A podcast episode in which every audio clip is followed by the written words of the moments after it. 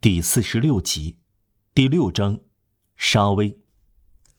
第一节，开始休息。马德兰先生派人把方汀抬到他工厂的诊所，交给嬷嬷送到床上。他发起高烧，夜里高声说抑郁，但他最后睡着了。第二天将近中午，方汀醒了过来，他听到床边有呼吸声，便拉开床围。看到马德兰先生站在那里，瞧着他头上的一样东西，他的注视充满同情和忧虑。他在祈求着。他朝这个方向看去，看到他在对挂在墙上的耶稣受难像默语。马德兰先生从此在方汀的心目中改变了形象，他觉得他照上了光环，他沉浸在祈祷中。他久久的注视他，不敢打断。最后，他胆怯的对他说：“您在干什么？”马德兰先生站在这个位置上已经有一小时了，他等待着方汀醒来。他捏住他的手，给他把脉，回答说：“您觉得怎样？”“很好，我睡着了。”他说。“我相信我好多了，不要紧的。”他又开口了。回答他前面提出的问题，仿佛他刚刚听到似的。刚才我在祈求上天的受难者。他在脑子里补充说：“为了人间的受难女子。”马德兰先生整夜和早上都在调查，眼下他对事情了如指掌，他了解方汀身世中所有催人泪下的细节。他继续说：“您受了很多苦。”可怜的母亲。哦，不要抱怨，您眼下有了当选民的财产了。人就是这样造就天使的，这绝不是他们的过错。他们不知道换一种方法去干。要知道，您摆脱的地狱是天堂的第一种形式，必须由此开始。他深深的叹气。他虽然缺了两颗牙，却嫣然而笑。在同一夜，沙威写了一封信。第二天早上，他亲自将这封信投到滨海蒙特勒伊的邮局里。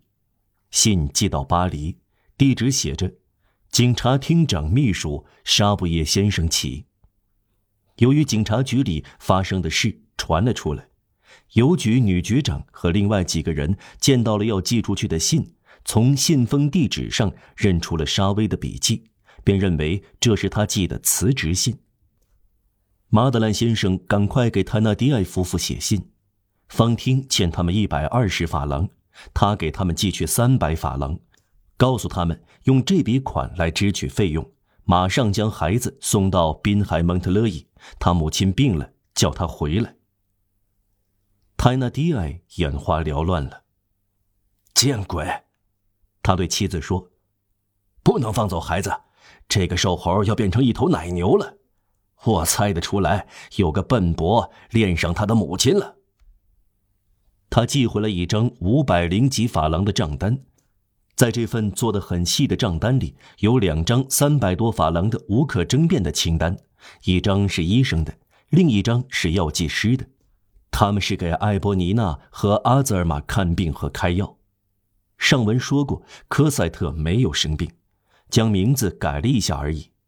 泰纳迪埃在账单下面写上：“收到分期付的三百法郎。”马德兰先生立即寄出另外三百法郎，并附言：“赶快把科赛特领来。”天哪！泰纳迪埃说：“我们不能放孩子走。”但方汀一点儿没有复原，他一直在诊所里。嬷嬷们起先以厌恶的态度接受和照顾这个妓女。凡是见过兰斯教堂浮雕的人，会记得规矩的处女望着狂热的处女撇嘴的表情。古代的贞洁女子对荡妇的蔑视，是女性尊严最深的本能之一。嬷嬷们感到的蔑视，由于宗教信仰而变本加厉。但在短短的几天中，方汀使他们态度温和下来。他说起话来谦卑温柔，他身上的母性使人感动。一天，嬷嬷们听到他在发烧时说：“我曾经是一个女罪人，不过，一旦我的孩子回到我身边，就是说天主原谅了我。我堕落沉沦的时候，不愿意科赛特跟我在一起，我忍受不了他惊奇和愁苦的目光，但我却是为了他而堕落的，所以天主才原谅我。”当科赛特来到这里时，我会感到仁慈天主的祝福，我会端详他，看到这个天真无邪的孩子会使我好起来的。他一无所知，要知道，嬷嬷，这是个天使，在这个年龄，翅膀还没有退掉呢。马德兰先生一天两次去看望他，每次他都问他。我很快就能看到我的科赛特吗？他回答他：“也许明天早上，他随时都会来到，我等着他呢。”做母亲的苍白的脸豁然开朗。哦，他说：“我会多么幸福啊！”上文说过，他没有复原，相反，他的情况一周比一周更严重了。这把血。塞在两块肩胛骨之间的皮肤上，突然使出汗功能消失，多年潜伏的病终于剧烈的爆发出来。当时在研究和治疗肺病方面，开始采用拉埃内克的出色指点。医生给方汀做了听诊，摇了摇头。马德兰先生问医生：“怎么样？他不是想看看自己的孩子吗？”医生说：“是的。”那么，赶快把孩子接来吧。马德兰先生颤抖了一下。方汀问他：“医生说什么？”马德兰先生竭力微笑。他说：“快点把您的孩子接来，这能使您恢复健康。”哦，他说的对。泰纳迪埃夫妇留着我的科赛特要干什么？哦，他快来了！我终于看到幸福来到我身边了。但。泰纳迪埃不肯放走孩子，提出上百个恶劣的理由。科赛特有点不舒服，冬天不能上路。再说，当地还剩下几小笔逼得很紧的债，他要把发货单都收齐了。等等，我派人去找科赛特。